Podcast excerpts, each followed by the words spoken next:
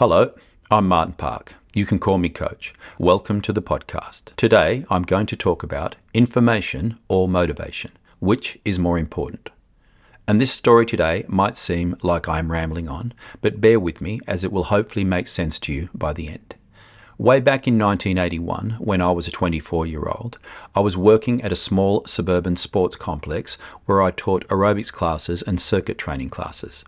And it had a reasonably well equipped gym, so there was always a few people training that were serious and had decent physiques. And there was one young Italian boy who I'd helped on a few occasions who came up to me one day and he asked me if I knew anything about bodybuilding competitions as he was thinking of entering the IFBB Junior Mr. Australia, which was a very heavily contested competition with an extremely high standard of competitor for anyone under 21 years of age. At this stage of my career, I had already finished my naturopathy studies, and I had worked as a weight loss consultant at John Valentine's, and I had worked part time at City Gym and Broadway Gym, which were big and hardcore bodybuilding gyms that had lots of competing bodybuilders, and I was currently working full time at this sports complex. Plus, my father was a competitive bodybuilder himself back in Halifax, England, and he had won the Mr. Bradford contest before I was born.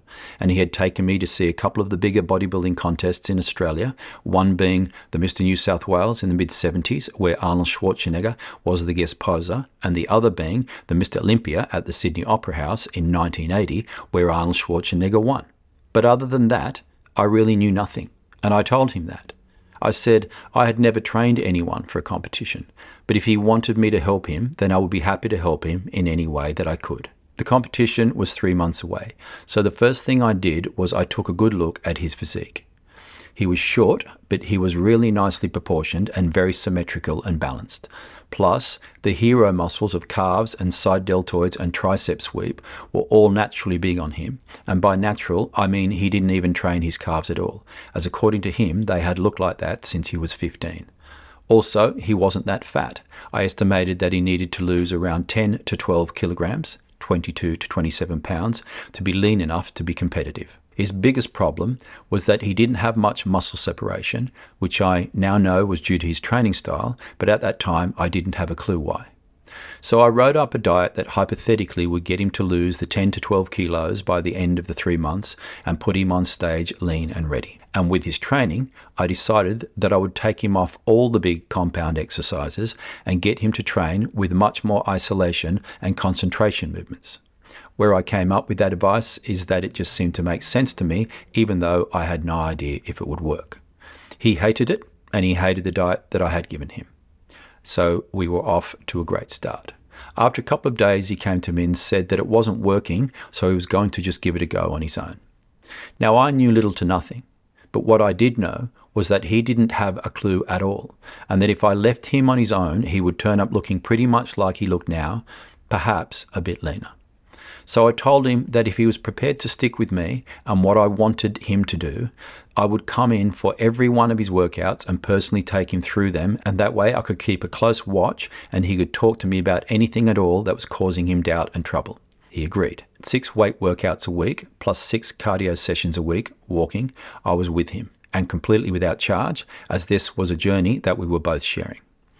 I designed his posing routine and his music, I bought his fake tanning lotion and his posing trunks. Plus, I spent a lot of time at his parents' house, who were lovely, but if they had had their way, he would have gained weight due to all the pasta and wine they would have fed him, as according to them, he was wasting away. The competition had over 30 competitors. The standard was outstanding. This was his and my first show, and we came in second. Second place in the 1981 IFBB Junior Mr. Australia. Not a bad effort at all. And just to end this part of the story, the following year he opened up the first Gold's Gym to be ever opened in Australia. It was a three story massive gym, and he asked me to come and work with him as the head trainer, which was very nice of him, and to which I accepted and worked there with him for over three wonderful years. Twenty years later, I'd now been running my own gym, the Natural Physique Centre, Leisure Dome Gym, for 17 years. And in that time, along with training thousands and thousands of people from all walks of life, I had also created numerous natural bodybuilding champions, both male and female, at the regional, state, Australian, and world level. with my main champion being Mark Costanti, who had won the Mr. Australia competition four times. And on one particular day, a new member, a young man of 20, asked me if I would help him get ready for the IFBB Junior Mr. Australia, which is a federation that I hadn't been involved with since 1981, as the IFBB contests were not considered, by everyone that knew, to be natural bodybuilding competitions. But, for reasons known only to me, and now you, I had a soft spot for that particular contest and division, so I said yes.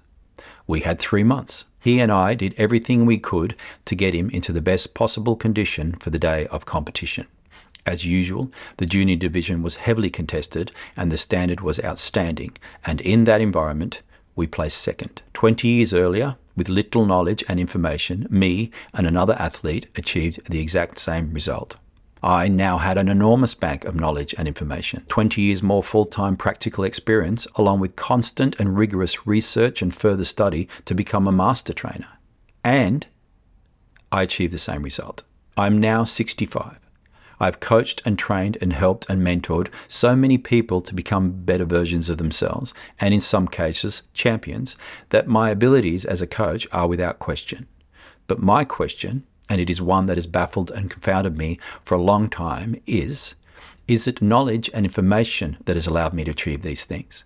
Or is it an ability to motivate the person I'm working with to push themselves and remain focused and motivated? And as long as that was there, I could have given them a variety of different information options as it wasn't that important. In the bigger picture, what is truly more important when it comes to being able to take someone from one position to a more improved position? Is it the information, the knowledge, or the motivation, the inspiration? As I'm now largely retired from training one on one, and I've switched to sharing my knowledge and information via the internet and all my new social channels, this question has come back into my mind.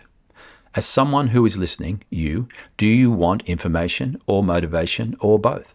How do I run this channel and what should I create to help you? Within this world, I'm a social media novice and I am learning as I go. So if you have any thoughts or views on this, then please let me know in the comments. Anyway, that is my rambling over. I thank you for listening and I look forward to spending some time with you again. Bye for now.